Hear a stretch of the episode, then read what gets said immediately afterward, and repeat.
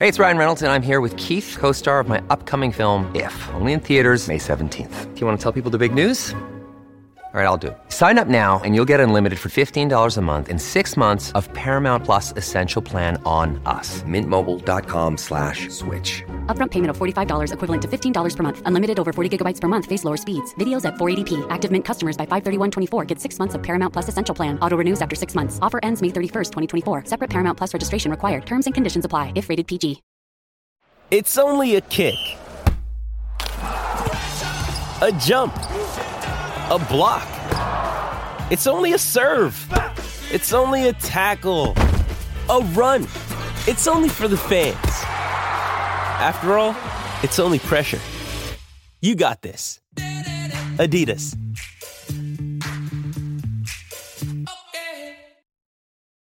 Your brain needs support, and new OLLY Brainy Chews are a delightful way to take care of your cognitive health. Made with scientifically backed ingredients like Thai ginger, L-theanine, and caffeine, Brainy Chews support healthy brain function and help you find your focus, stay chill, or get energized. Be kind to your mind and get these nootropic chews at olly.com. That's O L L Y.com. These statements have not been evaluated by the Food and Drug Administration. This product is not intended to diagnose, treat, cure, or prevent any disease.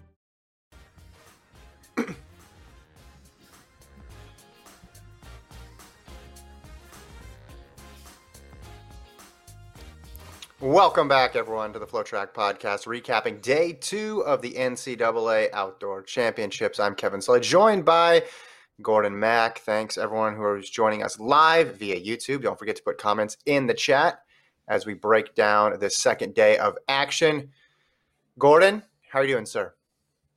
Doing good. Another day in the books. Uh, not as dramatic finish in that 10K that we had on the men's side, but a good storyline with Baez kind of getting redemption from her loss two years ago. She had to wait an extra year to kind of redeem her loss to Weini Kelati by beating the cross country champion in Mercy Chelangat. So it's not like the field was a weak field. She defeat the cross country champ in convincing fashion.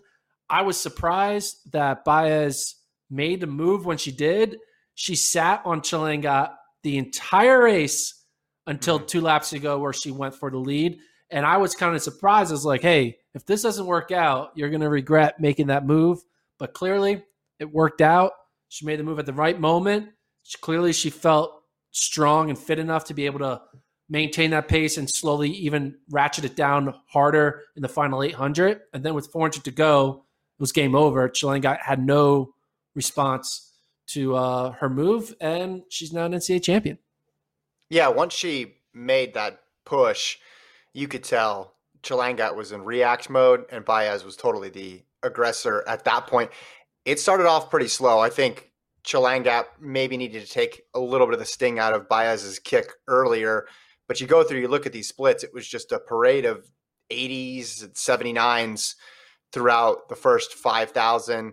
Then Chelangat drops in about after 6K, a little bit of a move, drops him down to 75s, some 76s there the pack winnows. But it was really that move, you're right, with two laps to go when Baez pops out from behind her shoulder and then moves to the front.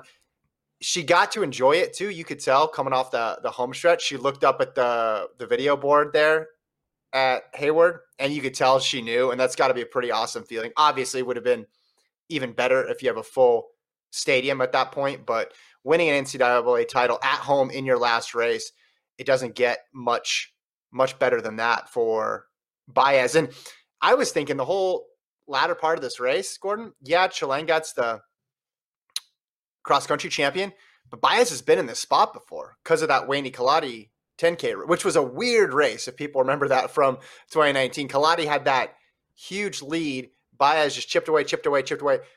Drew even, and actually, I think was ahead of her in the last hundred, and then Kelati responded to take it away. So Baez not a stranger to big moments, to pressure packed final lap scenarios, and she she gets the gets the win here. How big of an upset do you think this was?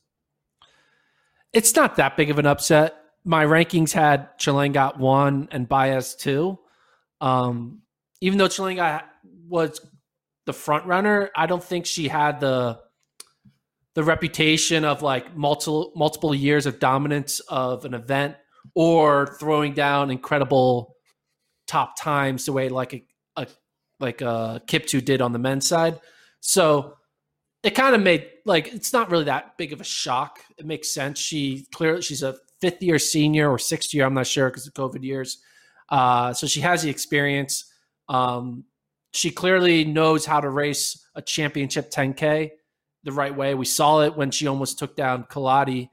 Um, and yeah, I think it, it makes sense. Chelangat still kind of new to the scene. I mean, she didn't become this like NCAA favorite until March of this year. Up, up until then, the only person who knew about her was me and people from Alabama, right? So uh, it's not like she, uh, she beat a world beater, but it's still impressive run. Good way to finish out your collegiate career for Baez. She formerly ran at Florida State, transferred to Oregon. She didn't have cross country eligibility this year, so she was all focused on this outdoor season, and she put together the best race of her her career at the right moment on in Hayward Field. So big ups to the senior from Oregon. And behind Baez and Chelangat, Maria Mettler of Air Force gets third in 32 34. Izzo of Arkansas, 32 34 as well.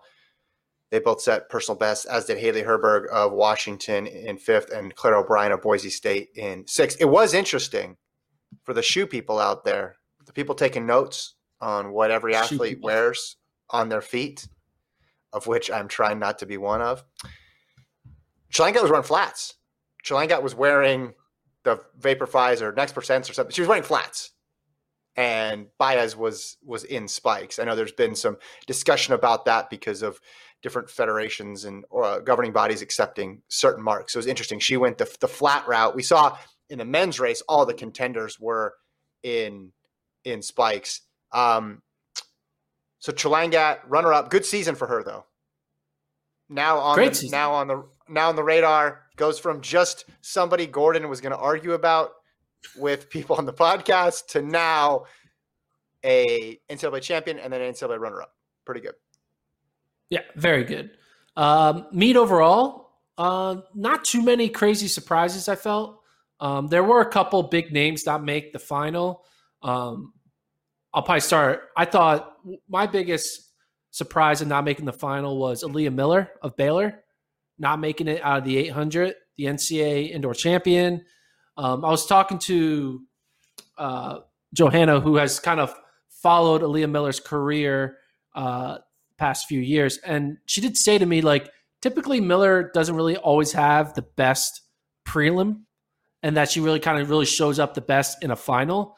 And I think we kind of saw that. She didn't have her best prelim, clearly. She got fourth in her race, and uh, she wasn't able to make it out of that 800 group. And it's not like it was that fast of a race. I mean, 203.88 qualified. She ran 204. I mean, I think Miller is on the verge of being a sub two runner and yeah. uh, to not get out of this prelim has got to be devastating for her. Um, hopefully, she can kind of recoup this this experience and kind of refocus and try to have a, a great trials experience. Maybe work your way to try to qualify for that trials final, which I think will be a good uh, way to to kind of redeem herself for not doing well here in this outdoor season. To kind of end it with uh, U.S. trials uh, 800 meter final.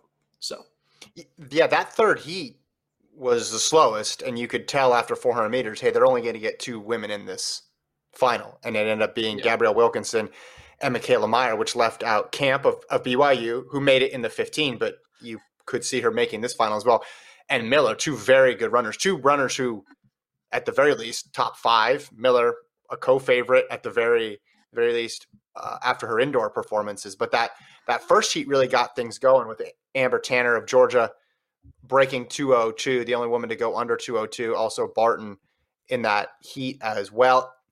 You know, part of it's just how the heats break down, but when you're in that third heat, you know, you have the advantage of knowing the time to beat. You know who the big cues and the small cues are, and you, you can adjust accordingly. So once that first 400 was slow, you knew it's probably going to only be two women, and that's what ended up happening. Yeah, we got a comment from DC Knoll again, add uh, comment live on the podcast uh, on YouTube whenever you want. We're trying to do this awesome, get the community involved. If you're listening to this on a podcast format on like tomorrow, then write us a letter. You know, send us a carrier pigeon or something. We'll see if we can get to it. But he, uh, DC Null said, I understand why it's so, but it just feels pretty anticlimactic that Athing Mu is not in the 800. This whole 800 event feels kind of irrelevant. I mean, you have a point, right? If no, no, no offense to these eight, nine women who are in the final. I mean, they're all 202, 201 type caliber women, maybe two flat high. But when you know there's someone wearing a collegiate jersey who could run 157 who's going to be watching this race, you kind of wish you would have her in that race to kind of see what could happen, you know. Mm-hmm. But mm-hmm. hey, we still get Mo in the 400, which we'll get to a little bit later. But yeah, I agree. It would be cool if she was in this 800, but hey, I think Mo's her own person. She gets to choose what she wants to do. She's so good in the 800. She doesn't even need to run it to be considered the best 800 meter runner in the nation. Like, there's going to be two 800 meter national champions. And yeah. if anyone asks you who was the best 800 meter runner in 2021, neither of the national champions will be mentioned. It'll be a thing, though. Yeah. Well, it would have been interesting if if Miller went on to win. It would have been an interesting, yeah. not an not necessarily an argument, but it just would have been interesting. Hey, this this person won indoor, outdoor, but another woman has a collegiate record. Would have been an interesting footnote in history. Yeah, I I think it is weird. You always want to see the best person in every event compete, but this just isn't a NCAA issue. Go back to last World Championships. Sifan Hassan was probably the best 5,000 meter runner. You know how I know that? She won the 1500 and she won the 10,000, but she didn't run it. Shaunae Miller Uibo probably could have won that 200 over Dina Asher Smith, but she didn't run it because of the schedule. I don't, any college kid, I don't blame them not doubling. I mean, you saw tonight, boom, boom, boom, how quickly these races come. We saw Ackera Nugent, she's on my screen running hurdles, and then the next moment she's on my screen again running the 100. I mean, it was crazy. And those are short races. And come Saturday for the women and Friday for the men, that 5K, 10K, or 1500 10K double that Hocker's going to try to do, uh, or the steeple 5,000 double that we've seen some people do, is brutal. It's absolutely brutal. So I don't blame anybody for just trying to focus on one event, but it certainly changes the the dynamic. What other surprises did you have in terms of people not making it in distance events? Uh, Hannah Steelman didn't make it in the steeple. That was kind of surprising. Um, 1500, Whitney Orton didn't make it in the 15. That's a big surprise. Krissy Gear, who could be could argue was the favorite, almost didn't make it. She got in on the last one on time. Uh, I think there's a lot of you know Kaylee Richards is a pretty good uh, 1500 meter runner for UMass Lowell. She didn't make it, so I could say I think Whitney Orton, Aaliyah Miller. I mean, Hannah Steelman. I guess that's my big three of the distance runners who didn't make it to the final. They those two heats for the fifteen hundred were well, one was fast, one was one was very fast, and the other one was uh, you know, 413 was a winning time. So it was in the middle about what you you'd expect. But that first one was Sage Hurta leading the way, 408, Anna Camp 409, DeJaneiro 409. Like they took all the spots. Tynismark did a good job getting that pace going. But again, just like with with the 800, you knew okay, the second heat's going to really have to get it going if they want to get any of the non-automatic qualifiers through, and they didn't. It was all bunched up with 100 to go because Orton was there. She just got boxed in, and positioning was a little bit screwed up, and she was sixth, and only five went. Donaghu, Rivers, uh, Aragon ran a really tactically a solid race. Almost could have had three in there for Stanford, but Heymach took a tumble. I don't know if you saw that in those last 50 meters. But she she went to the track and I don't know if there's going to be a protest or if this thing is is is official as of this recording. Can never be too sure when it comes to I think NCAA championships. There was a protest, but I think it didn't fall through. Uh, I'm not sure for that reason specifically, but I, I keep on refreshing the results every like 15 minutes to see if anything changes, and she didn't make it through. So, gotcha. From what I saw. Yeah. Okay. But there was some other like there were some other falls too. Yeah, Orton has a 5K. So I was saying there, you talk about Heymach falling. There were some other falls like uh, Tiana, I forget her name from Arkansas, the Arkansas sprinter. She fell in the four by one. Well, the, the Arkansas had a weird day in the sprints where they. Oh, what's her name? I, I I should get her name right. Hold on. Uh, what's women's hundred? Uh, yeah, Tiana Wilson. So Tiana Wilson, she fell in the women's four by one, and then was a DNS in the 100 and 200. And she was one of those athletes that Arkansas was looking to to kind of score multiple points in three different events. So Arkansas's kind of team podium type chance kind of went out the window as soon as one of their top sprinters didn't have the best of prelim day, which I thought was an interesting thing. There was also a hurdler that fell. There was a lot of falling on the track. A lot of, lot of, lot of, lot of. I mean, spills. That's what I was noticing most of the time. All these spills. So okay, Gordon had his eyes on the spills. Steeple, Yes. that's always a good spot for spills. But Steeple at the front of the pack, they were flying. Gordon, they were flying. Both these heats very fast. Courtney Wayment and Joyce Kimeli win their heats. You mentioned Steelman being out, but look at some of these times from the qualifiers in the women's steeplechase. 932 for Wayment, Aneta Konieczek 934, Kimeli 935, Rainsberger 936, Proust 937. I just see a sea of PBs up there. The only one who didn't get the PB who advanced was was Wayment, who had a little bit of a burst at the end. I don't know how much. is it Uh, Kevin? Kevin, your internet keeps on coming in and out. Your internet keeps on coming in and out. You freeze on me, and then you come back. So just so you know. So maybe if you talk slower, we'll figure. Oh, it's my internet. That's- My internet keeps on going out. Okay.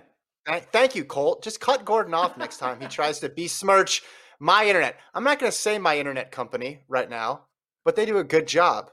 Okay. And I don't want any attacks from Gordon about how bad my internet is. So, okay. Wayment, though, Konieczek, Kimeli. Uh, do you think that I've been talking about the collegiate record in this in this event all year? 924. They're going to have to lop off a considerable amount of time from that. But do you think that's doable in the final with this many women running under 940 in a prelim? Oh yeah, hundred percent. And Wayment has a reason to at least break nine thirty, right? She wants to get the Olympic standard, uh, so they're going to be going for it. And I, I definitely think there's a chance that twenty four could be in jeopardy. We're at least going to see a, a, a sub nine twenty eight. I think. Like we'll see potentially a top four all time mark. So Mm-hmm. That seems inevitable just to win. Yeah. I mean, just to just to probably even get top three in this race, you're going to need something very quick. It's just it's interesting to see the top of that list, and it's just a who's who of the pro steeple scene right now in the United States between Frerichs, Coburn, um, Quigley, and obviously what Jenny Simpson did at that distance is, is well documented. And now she's on to the 1500. A lot of chalk, I thought, in some of these other events. Like the 100, the big four that I talked about before, move forward. Hurdles looked like pretty much everybody advanced, unless I'm missing somebody. Were there any big uh, non qualifiers in, in those sprints that you saw, or hurdles, or anything that impacted the team score? Not really. I mean, uh, LSU kind of got hit a, a couple times with uh, their performances. I'm trying to calculate the updated uh, women's team score as you talk. To be honest, I'm I'm I'm slowly but surely going through it right now. I'm stealthily editing my calculator without. while you're doing that, while we're doing that, I want people uh, in the chat. If you're in the chat, uh, I want you to tell me how hard do you think Athing Mu is going in this 400? S- One to ten. One being a complete jog, ten being all out. I just want to see if my number matches up with our listeners. How hard do you think Athing Mu was running in that quarter? Because she she was cruising along there. Um, they talked about on the broadcast she didn't get a good start. She won her heat though, 51.04, which would have also won heat two, but heat three, there were three women who ran quicker than that. But it looked like a comfortable prelim, looked like she was cruising through. Uh, I know she tweeted afterwards that she's going back to the 800, which I think Mo must have her phone right next to her because, again, I'm watching her on TV, and then I'll, I'm refreshing Twitter, and then all of a sudden I see, "Yup, I'm going back to the eight. And I said, "What? I just saw you. How did you get to your phone that quickly?" The folks carrying the little bags around in Eugene with the with the clothes in them and the and and, and the, the personal property, the athletes must be moving at Olympic trials level quality already uh, because they got a thing about her stuff very quickly. Did did you think I see some sixes, some five or six? Uh, DC Null says she has two seconds in the tank. Why, why do you think she's saying she's going to go back to the eight? Just because that was painful, or just because she didn't enjoy the, the the start, the first two hundred? I think because she probably didn't enjoy it, maybe. And I do also know that. I mean, she she's not entered in the 800 at the trials. I mean, excuse me, she's not entered in the 400 at the trials. The the, mm-hmm. the deadline passed. Her name is not on the list. Uh, so she's not even giving herself a safety net of doing the 400. She's 100% only doing the 800 at the trials unless she can get on a, a late ad by calling USATF. But apparently, it's kind of hard to do. As Eric Holt, one of the distance runners, has been uh, tweeting out that it's very hard to to uh, enter your time for the Olympic trials for some reason. I'm not sure if you saw that, but he says it's harder to just qual. The hardest thing about qualifying for the Olympic trials is just submitting your time onto the website. Apparently, anyway.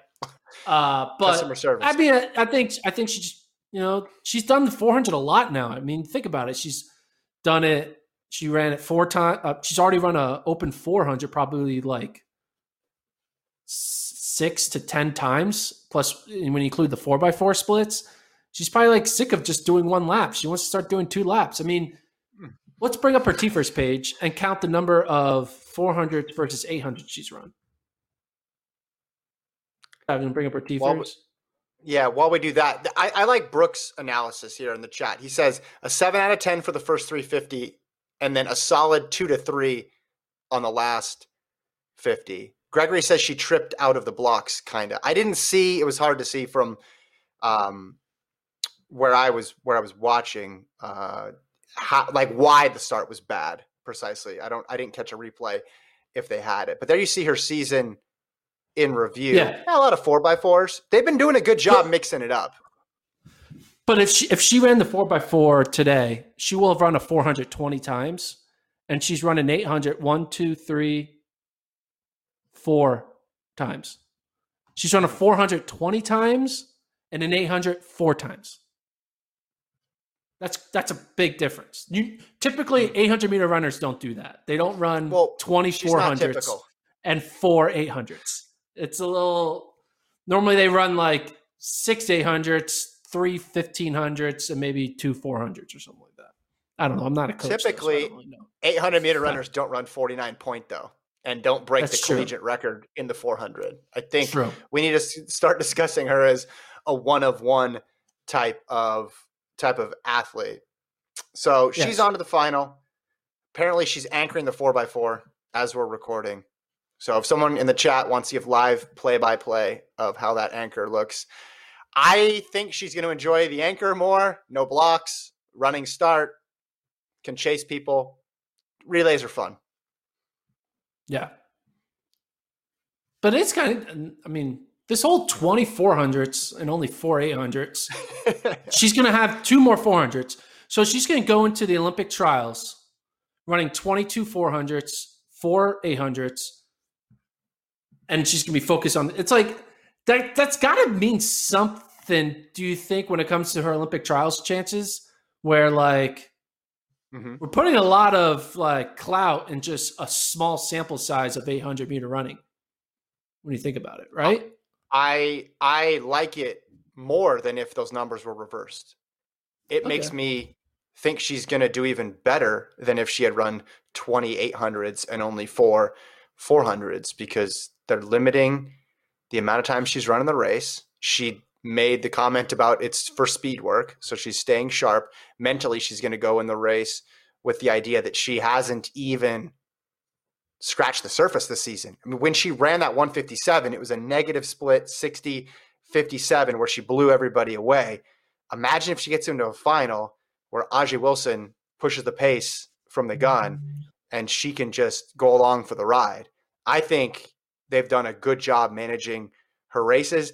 Indoors, I thought it was an interesting decision just because of the issues with getting to the pole position and how big of a difference that made.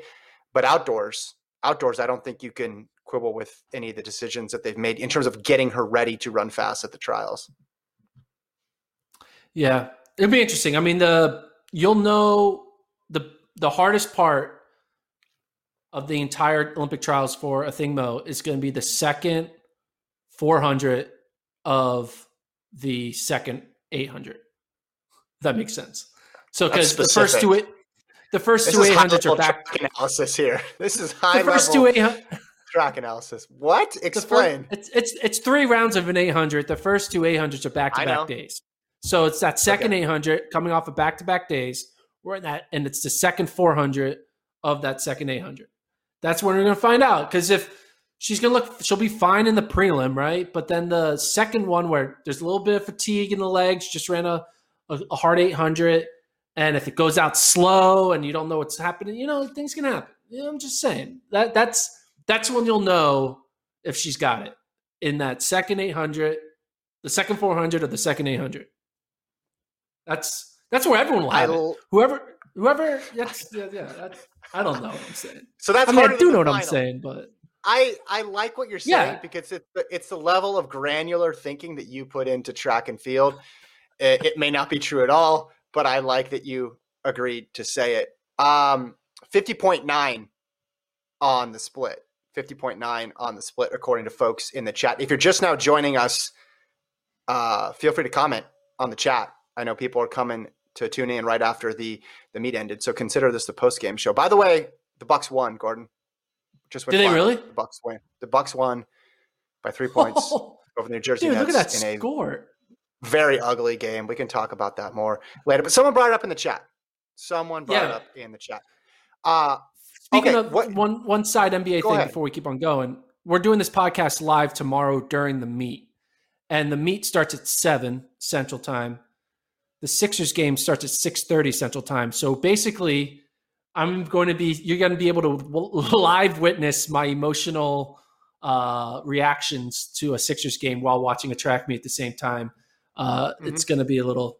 It's going to be entertainment for you, Kevin. It won't be entertainment for me because I'll be stressed as hell. But for those you're going to be I've been following the pod, i am going to be a little all over the place tomorrow. You're going to be trailing off. You're going to be like, "Hey, what? Uh, who? What happened?" My son really likes Trae Young, and I needed him to stop that. So I'm on your yeah. side, I guess, for the for the short term. Okay. okay, are you ready to present your updated women's team projections? Oh, am I ready?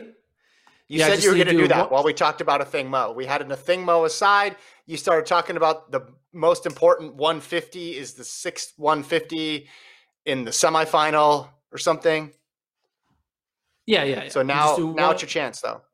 Okay, now's my chance. I'm doing one copy and one pace, pace special, values only. It's for those who want to know uh, how this all works in Excel. Okay, so going into this meet, just so you guys know, Texas A&M was favored with 65 LSU 63, USC 56, Bama 49, Georgia 44.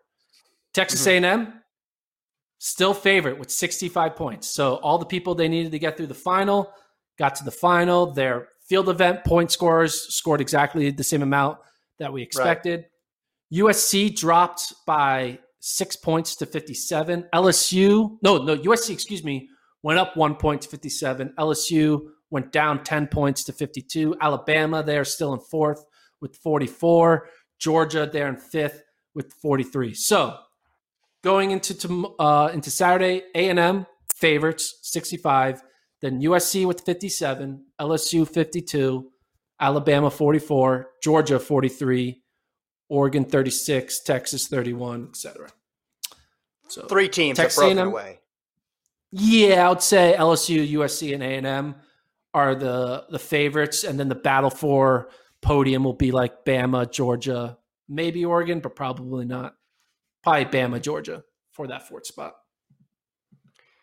I want to bring up the women's long jump real quick because that was an exciting competition. Tara Davis of Texas wins it in 670 with a fifth round uh, effort, and Ty- Tyra Gittens, you know, big for A and M. Speaking of A and their team chances, uh, 668. So got her by two centimeters. And then Jasmine Moore was back there in 665. So top three women separated by just five centimeters. But yeah, good day for for SC. Good day for A and M, and they're going to be facing off against each other a couple times on the final day. All right, I got, I got, I got, I got, I got a debate question for you. So I know we, I want to talk about the Bowerman on the women's side. Bowerman, for those who don't know, no, no, just hear me out. No, no, no, no. We just talk a little. Let's be good. Uh, Bowerman, it's the Heisman of track and field, right? Who, assuming Athing Mu wins the 400 and they win the 4 by mm-hmm. 4 who should be the Bowerman? Tara Davis, the two time NCAA champion with the collegiate record indoor and outdoor, or Athing Mu, who has all the collegiate records but will only have one individual uh, NCAA title? Who would you give it to? Davis or Mo?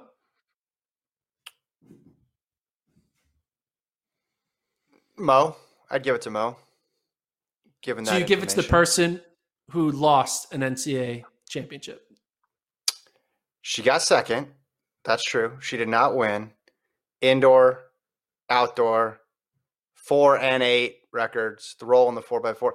I don't like these awards. Let me just say I don't like these awards because you're comparing apples to oranges. Because depending on a person's event group, they just have a much bigger advantage than than somebody else. But let's can we wait to the Bowerman until the meet's over? Like we don't need a mid. I think it's mid meet Bowerman. This is it's like it's like you're in the middle of the NBA finals and you're like, who's the finals MVP if it stopped after game two? It's like, why can we just wait? We have plenty of time to talk about that. Let's see what happens. But Tara I, I Davis, think, I, I, think it should be Tara. Tara Davis, Davis is sensational this year. She's been sensational this year. She's done everything you could ask. The problem is the Bowermans in some ca- in some cases you don't reward perfection because somebody else can also be perfect or they can make up for deficiencies in a different way just based on the type of events that they can run. But she's been amazing.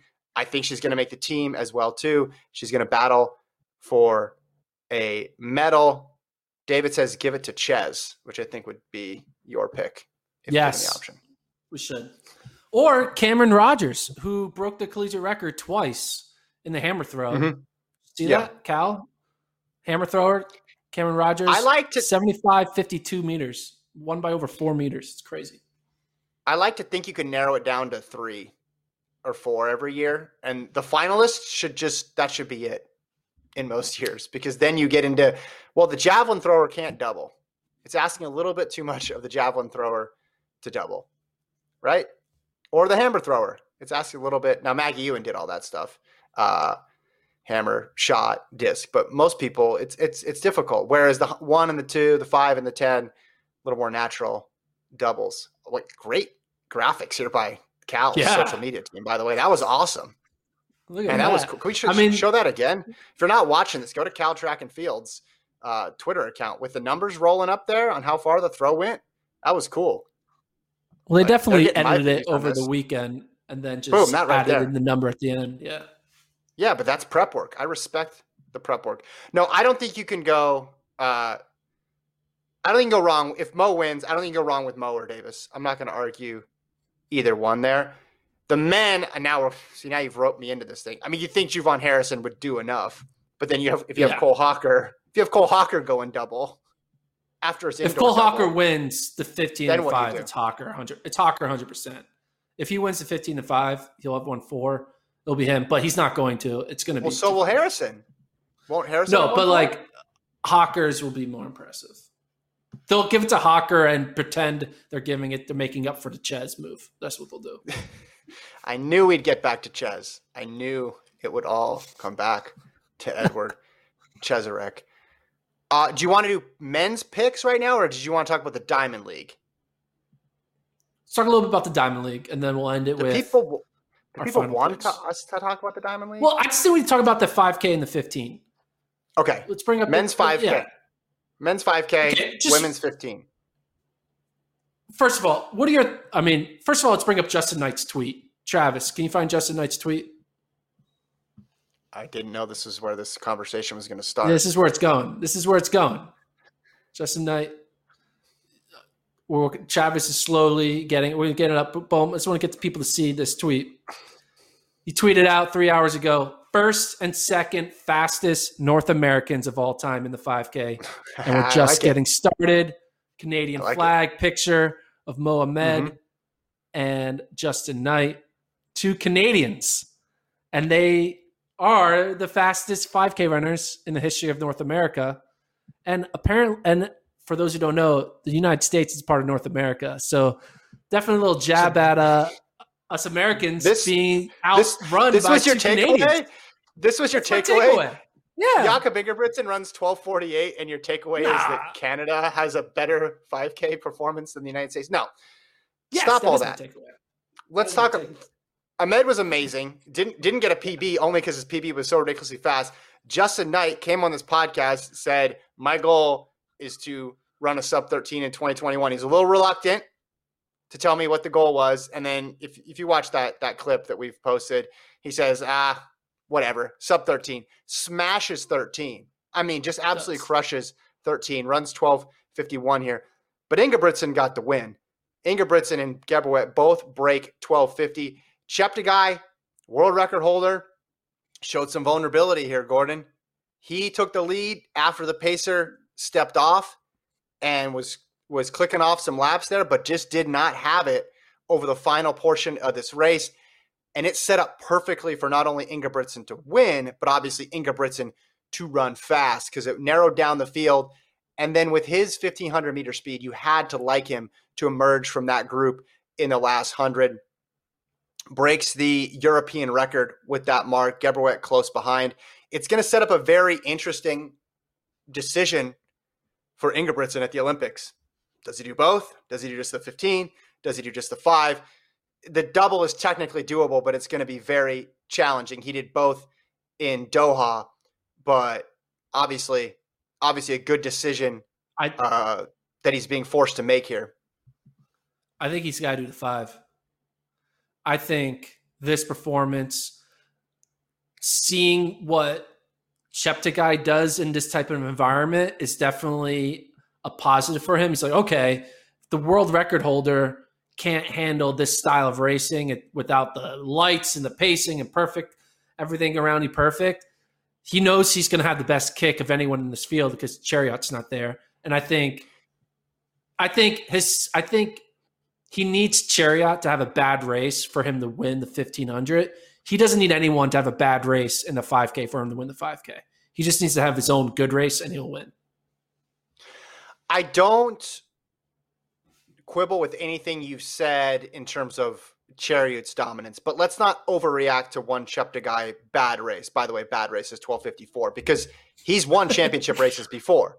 He won the yeah. 10,000 in Doha. Now he ran it in a fast time. When I was watching Cheptegei run this race and he took over the lead, when the pacer stepped off, I thought, okay, he's trying to simulate what he's going to do in the Olympics. That's what I thought, where he wants to have that longer push from home.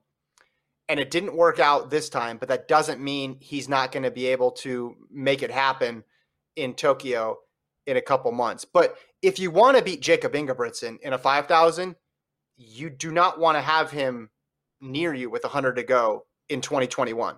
That might have worked in 2019 at the World Championships, but in 2021, he just has too good of a kick. You cannot have him near you in the last hundred and and expect to prevail even off of a pace that quickly. But like I said, this thing just got set up perfectly for him. And you know, since we are talking about this after the NCAA championships, you know what this race reminded me of?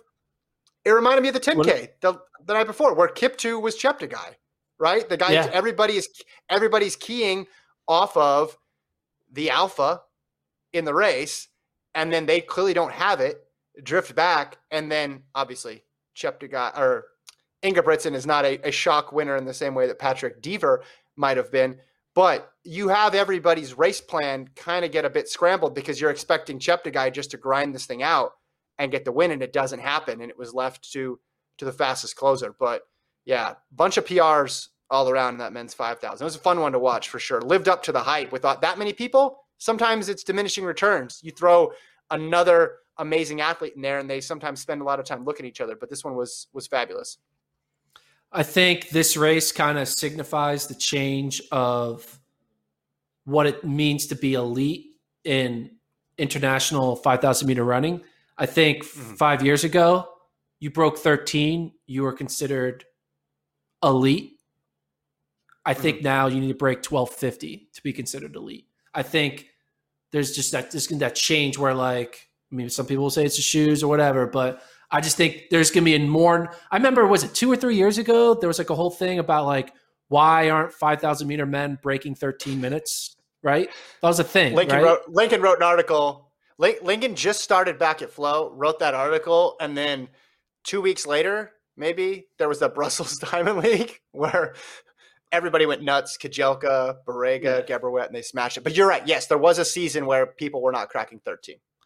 And I think now, in order to like officially become like, hey, I am a top eight in the world, you need to be a sub twelve fifty guy. Yeah, Bef- yeah. Five years ago, you need to be a sub thirteen guy to be a top eight person. But the, just Yeah. things have changed. I 100% agree with that. And for the United States, that means everybody's going to have to up their game. Obviously, the U.S. has had some quick performances over the last couple of years in the 5K, uh, but this is the expectation at this point. This is what it's going to take to medal. It's and especially with those times we just saw the Ethiopian trials, men's and women's in Hengelo. If people didn't see those, that was the same meet where Letesenbet Gidey breaks Sifan Hassan's record that was only a couple days old. So you know the the quality of performance is just is just ratcheting up in these distance races. Uh, speaking of Sifan Hassan, that fifteen hundred. Sorry, I was looking at these comments. We got a lot of good comments here. DC Knoll says, "I think Ingebrigtsen made Cheptegei rethink his entire strategy for the Olympics. He needs to go harder." Do you Yeah. think that's true? Do you think Well, that's you true? just said you just said in order to beat Ingebrigtsen, you need to not be with them with 100 meters to go. Okay. Yeah. We saw a 1248 race. So clearly you would be with them if it's a 1310 race, a 13 flat Yes. race, or a 1250 Yes. race. So in order to make them not near you, you need to make it like a 1240 race in order for them to not be near you. Like you're going to need to be like, hey, go out there. It's just click off 60 seconds as long Mm-hmm. as you possibly can. And then hope you, he needs to, he needs to run like Kip. Kiptoo. He needs to, Kip. Kiptoo is really ahead of everyone. He was thinking before everyone else. He's like, this is the future of how to win races. You got to go out in 60 seconds. I think, I think he was on to something. All right, that women's 15, which was the other highlight of this meet. Sifan Hassan and Faith Kipyegon had a classic. This was a amazing, amazing race between the two. Hassan prevails 353.63 to Kipyegon's 353.91. Muir was in the mix, as she always is, and finishes in third, 355.59. So in the same week, Sifan Hassan breaks the 10K world record, has her 10K world record broken, and then runs a 315, 353 in the 1500. She's run faster. She ran that 351 in Doha, and that was in close proximity to a 10K. So this is this is something she is very familiar with. Not entirely surprising that she was able to do it, but it is still impressive to watch her just jump around to different events and beat the best people in the world, Gordon. I have a feeling that there's a there's a group text there's like a Facebook group or a group message with the mm-hmm. best 1500 meter women, 5k women and 10k women. And the mm-hmm. only person not invited to it is Sifan Hassan because they're all talking about like, all right, how do we get her not to run our event? Because they know she can't do all three. They know she's mm-hmm. going to do two of the three. So they're all going to be fighting over like, how do we tell Sifan, hey, 5K is not for you. Hey, don't do the 10K. Hey, stay out of the 15. Because basically, I think Hassan is super. If if if we can gamble, I'm parlaying her pulling off the double 100% because I don't see anyone upsetting Hassan in whatever two events she chooses to run. 15 and 5 seem to be out based on the schedule. So we could do the Sifan Hassan double, the Hassan Hathanathon, Safanathon. There we go. The 15 10, or, you know, the big one, like she did before. And she's only, she's the only one who's done it in history. So it is named after her. Or she could go five ten. I thought entering the year five ten. I thought 15 10, yeah, that was a one time thing. And then she'll go back to the more traditional five ten. But then you watch what Gidey does in the 10, breaks her world record. Okay, maybe you think that one's going to be tough, but then she she can run faster in the 10 as well too. It's not like she didn't do an amazing performance just a couple days before that. I still think it's going to end up being 5 and 10, but I would not just because she's going to need to be at her best in both and with the rounds with the 1500, I think you'd want to avoid that. Kipyegon's not going anywhere, so I think it would still be the 5 and the 10. What do you think this is an interesting scenario we have here, right? So she runs this 353 after she runs the crazy 10,000. Now she's run a, a 5,000 this year, but by the standard of the 15 and the 10, it was a modest 1435. What's if she had a week to get ready for a 5K, what sort of shape do you think she'd be in right now for a 5K? Sub 1410. Uh, I'm not. I'm not ready to say sub 14, but I think she can run 14.0. Okay. What do you 14.0. So, so you think at minimum number two time all time? No, I think that yeah. that matches. I'm just thinking if you had, you know, because it's tough to find somebody with her range is impossible to find for women.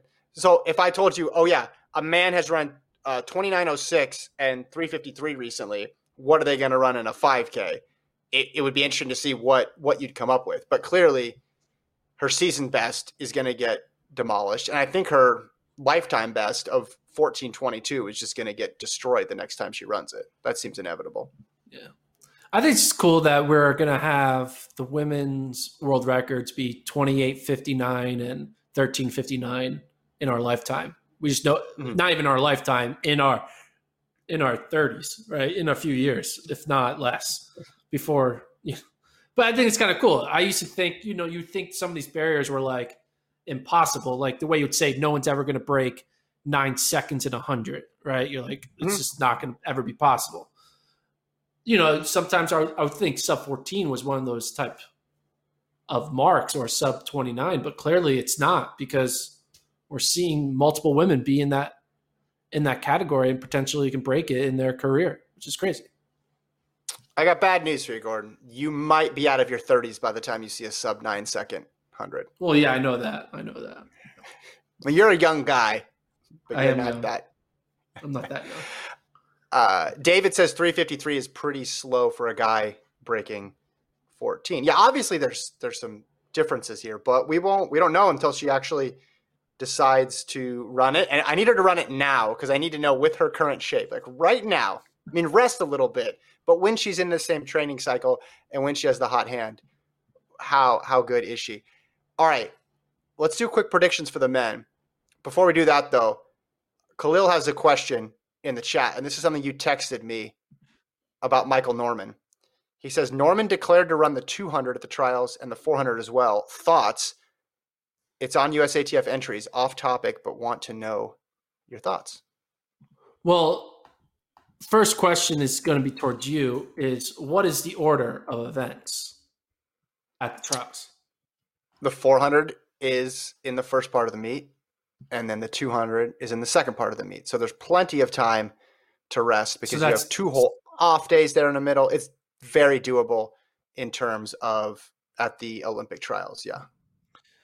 So the fact that 200 is after the 400 makes me think that it clearly is a safety um, net uh, event for him because he can focus primarily on his one event, the 400. If something crazy happens, he gets fourth and gets out leaned or something like that, he knows he can come back and still make the Olympics in the 200. He he's he's scratched the 200 before at USA's. I remember he scratched the 200 in 20 was it 19 or 18? I think it was 19 mm-hmm. was raining. He decided not to show up for the 200. He was like, all right, I'm not doing it. Oh, it yes. 18. Yeah, that was that was 18. That was 18. Yeah. was 18. Yeah. Yep. Where he's like, all right, I'm not going to do it. I could, I think clearly because of the order, it's because for safety net. Now, if the 200 was before the 400, then we're talking like, oh, he's like, he's he's trying something here. But because mm-hmm. it's after, you can't really put too much weight into it. We'd have to ask him, I guess. I think he's waiting remember, to do the two four double next year and not this year. So yeah, it's a bit tricky too when you look at it with the Olympic schedule. But just just focusing on the trials for now, Yeah, yeah, there's a couple different options. It's just an insurance policy in case something goes wrong in the 400, or he just wants to get another really good effort in. He'll run it Yeah. and then scratch and then scratch out of it. Right? He'll make the team or, he'll- or whatever place he finishes. He has no intention of actually running at the Olympics, but hey, it's a good opportunity to run a high level 200. I'll take that and then I'll scratch. I would be shocked if we saw him in a 200 in Tokyo. I'll say that. I will not be shocked if we see him in a 200 in Eugene. I would love it if we see him in a 200. Can you imagine the men's 200 battle now? Norman, Yeah. Lyles, Bednarek, Laird. Dude, It's you're, good, Gordon. you're the D to your house is slowly falling apart. I mean, now you see Laird doing his thing. Now Norman might be coming for Lyles. The sure thing of Lyles is not it's, not No, aging well. Maybe Listen, we'll know. we all say we want to gamble on track. We, we all say we want to gamble on track, and then I say something stupid like that, and it follows me wherever we go. All right, let's go to predictions. Men's. Do you want me to go event by event? Do you want to just pick out some events? How do you want to do this? Okay, uh, team. It's going to be LSU, so that's not really. We'll just go event by event. Should I just do rapid fire back and forth? I go, then you go. I go, then you go. Yeah. You want to do field too? Okay. Running yeah, events? I'll just go right down the list. We'll, we'll do men only because we can do the women's predictions uh, tomorrow. So, Okay. you ready? I'm 100. ready. 100. I'm going to Maswanganyi. See, I want to pick different stuff from you. You don't have to. Yeah. Just pick the same. no, I think Maswanganyi too. Okay. 200. I'm going with Laird. Revenge Laird because Laird's like pissed off that he lost 100. You going with Laird Yep, as I got well? Laird. 400. I'm going with Noah Williams. Well, you have to go with Noah Williams now. I'm going to go with Trevor Yeah. Stewart. I'm going Trevor Ooh. Stewart. Okay. Uh 800 I'm going with Isaiah Jewett. And I think people aren't going to pick him because he didn't have a good prelim, but I feel like he's going to put himself together and go out in 49 seconds, make it honest and run 144 for the win. I'm going Charlie Hunter, as I said yesterday. Looked comfortable, knows how to get it done, running at home. That's my pick. 1500, got to go with Nuguse. I've been saying it. Go with Nuguse. So I've probably changed my pick in this event 12 times um, throughout the course of the season. I probably said Hocker at one point. I probably said Nuguse at one point. I probably said Sam Tanner at one point. I'll go back to the original pick, Cole Hocker. Wow. All right. Good luck with that. Steeple. All right. I'm going with, I'm just going to go out of left field. And I just want, like, Mm. you know, we need a, this is going to be like the uh, Pat Dever of, of the Friday. I'm going with Bennett Pascal of Arkansas State. It's the fastest Mm. time in the field. Why not? Bennett Okay. Pascal. Bennett Pascal. I'm going Ryan Smeeton, Oklahoma State. Okay. Ryan Smeeton, Okay. Oklahoma State. experienced. Emerged on the scene a couple years ago, been a little quiet, but he's going to get the win. Uh, let's let's go back backwards and let's go back to the 110 hurdles. Um, I'm going with LSU's Damion Thomas. Same. He looked really good. Uh, I think he's gonna. I think he's gonna win this one. Potentially, PB set himself up for a good post NCAA season as well too. Uh, 400 hurdles.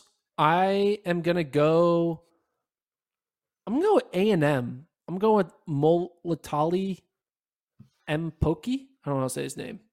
Yeah, Motalali Mpoke. Mpoke. Yeah, Mpoke. comes in as the yeah. He's run forty eight eighty one.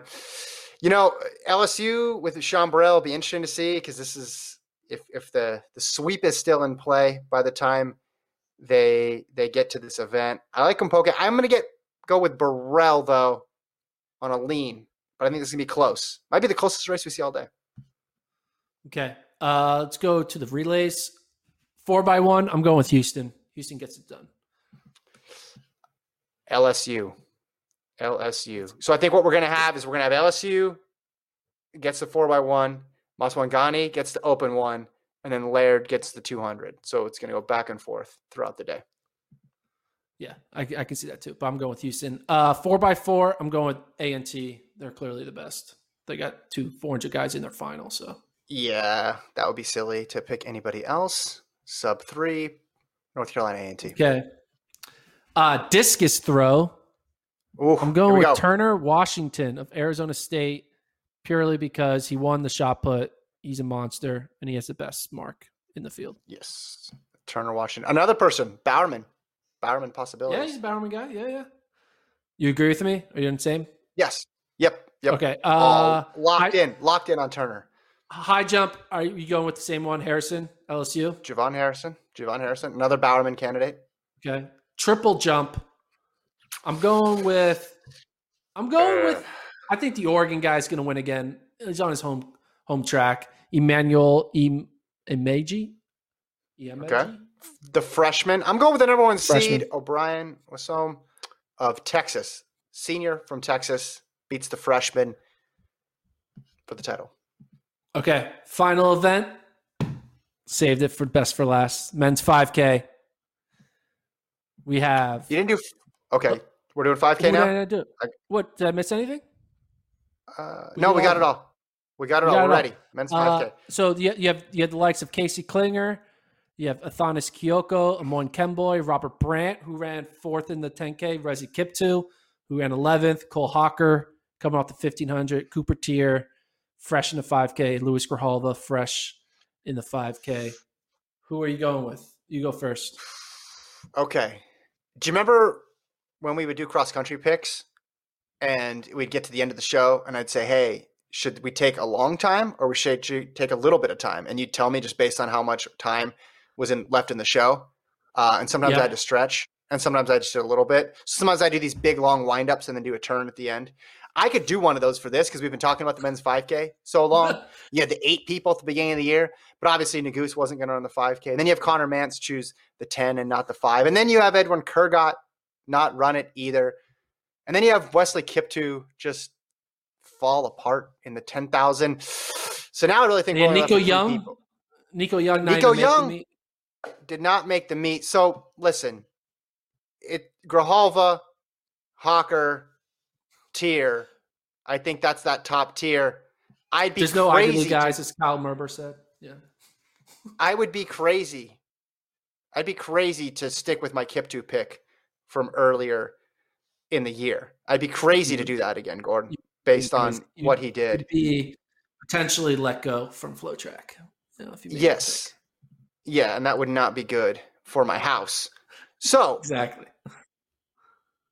I'm going I'm going Cooper Teare. I know there's a lot of other guys who can mm. factor in, especially if the pace is is weird, right? You have Patrick Dever coming back in the 10,000, 10,000 meter winner, right? You got him.